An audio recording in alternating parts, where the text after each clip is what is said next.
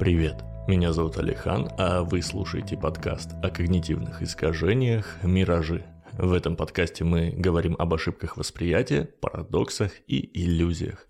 Сегодня мы поговорим о том, что такое плацебо и что такое эффект плацебо, зачем его используют и при чем тут этика. А прежде чем мы приступим, я скажу несколько слов, а что с ними делать, вы придумаете сами. Итак, подписка, комментарии, благодарность и патронаж.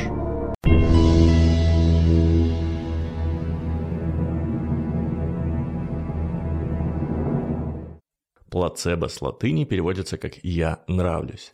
Это такое вещество без лечебных свойств, которое выдают за лекарство. А эффектом плацебо называют искажение оценки состояния после принятия такой пустышки. То есть, если Маша дала Коле таблетку, сделанную, к примеру, из сахара, а сказала, что это лекарство от ковида, то такая таблетка называется плацебо.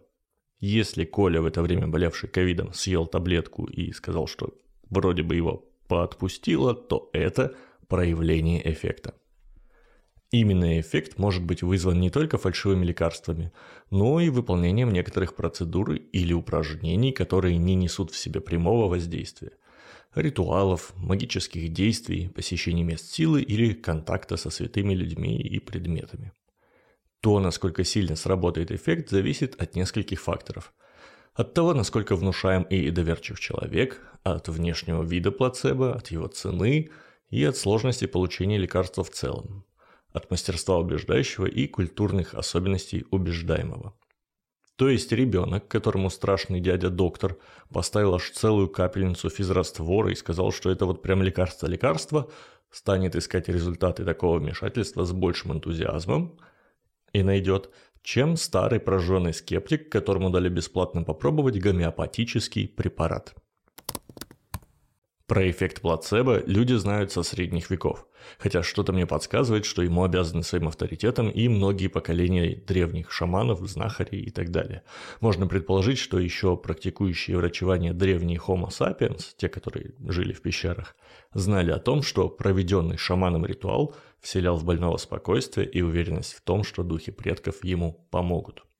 В научном же современном мире годом рождения эффекта можно считать 1955, когда вышла статья доктора Генри Бичера «Сила плацебо», ссылку на которую я оставлю в описании эпизода. Забавно, что хотя плацебо и считается вполне изученным, доказанным феноменом, оригинальная статья практически не выдерживает критики. Сила эффекта в ней явно преувеличена, да и с методологией все плохо. Эффекту плацебо мы обязаны тем, что на протяжении всей истории человечества мы постоянно лечимся какой-то фигней. Никогда не задумывались. Оборачивание в человеческую кожу, ванны из крови девственниц, безуар и всякие алхимические эликсиры, зачастую не просто бесполезные, а еще и вредные. Всяческие притирки, припарки, настои непонятных трав, гомеопатия, наложение рук, амулеты и молитвы. И, о чудо, нам кажется, что это помогает. Но почему? Есть два основных механизма. Во-первых, это внушаемость. Или, если хотите, частный случай эффекта прайминга. Дело в том, что наше восприятие и оценка ситуации во многом зависит от наших ожиданий, а те, в свою очередь, от контекста происходящего. Наше внимание не может охватить все происходящее, а фокусируется лишь на том, на что мы обращаем внимание. Если вы сейчас выставите перед собой ладонь и внимательно прислушаетесь к ощущениям на коже пальцев, то почувствуете покалывание и теплоту. Эти ощущения есть там всегда, но становятся заметными лишь при направлении на них внимания. Тоже и с плацебо. Оно направляет внимание на поиск проявлений действия лекарства. А кто ищет, тот, как водится, находит.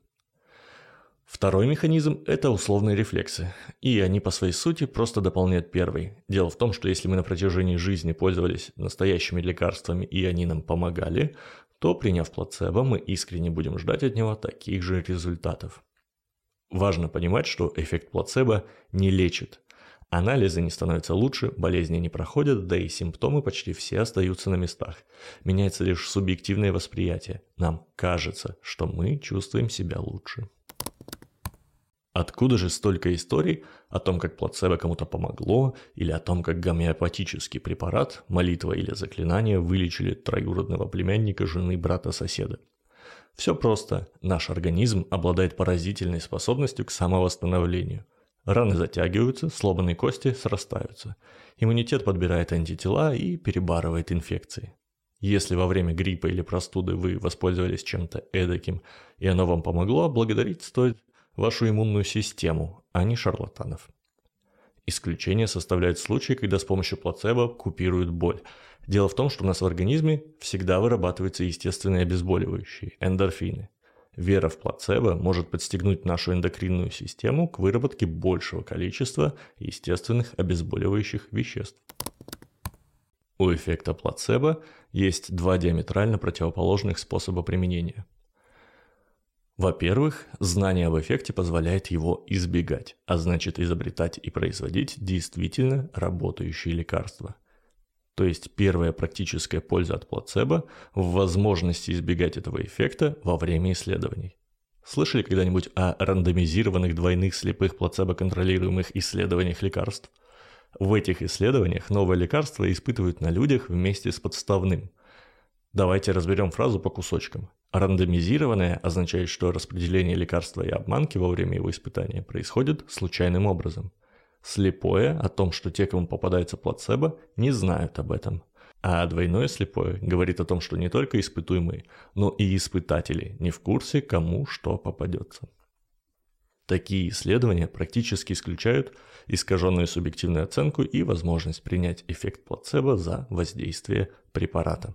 Второй способ применения эффекта и самый очевидный – это воздействие на людей с тем, чтобы изменить их субъективную оценку и повлиять на их поведение. Врачи иногда прописывают плацебо пациентам, склонным к самовнушению болезненных ощущений, чтобы не пичкать тех лишними лекарствами. Наркологи, особенно на постсоветском пространстве, активно используют плацебо для так называемого кодирования от алкоголя – эта процедура обычно состоит из серьезных разговоров, подписывания документов, прочего запугивания э, пациента, а после укола лекарством пустышкой, который якобы может убить вас, если вы выпьете алкоголя. Но на самом деле, конечно, нет. Этим же свойством пользуются шарлатаны всех мастей – гомеопаты, целители, космоэнергеты и даже некоторые псевдопсихотерапевты. Как правило, их практики ощущаются эффективными только из-за эффекта плацебо. Тут же стоит упомянуть и обратный эффект, эффект нацебо, при котором ощущается субъективное ухудшение состояния. Он проявляется при всяческих сглазах, проклятиях, порчах, а также во время испытания лекарств, когда испытуемые чувствуют побочные эффекты и им становится плохо от укола водичкой или еще чего-то безобидного. Во многих развитых странах применение плацебо в терапевтических целях не допускает законодательства. То есть при лечении всегда соблюдается принцип добровольного информированного согласия. Человеку обязаны рассказать, чем его будут лечить и как, что значительно снижает возможный плацебо-эффект. Кроме того, он дает ненадежные и непредсказуемые результаты, а на текущий момент нет никаких данных, которые доказали бы целесообразность использования плацебо в качестве лекарства при каких бы то ни было заболеваниях. Эпизод на этом заканчивается. От себя добавлю, что залог хорошего здоровья – это правильное питание, гигиена и регулярная физическая активность. Живите так, чтобы ни плацебо, ни настоящие лекарства вам не понадобились. А это был подкаст о когнитивных искажениях «Миражи» и я, Алихан. Спасибо, что дослушали до конца. Подписывайтесь, ставьте оценки, советуйте друзьям и будьте объективными. Всего вам доброго.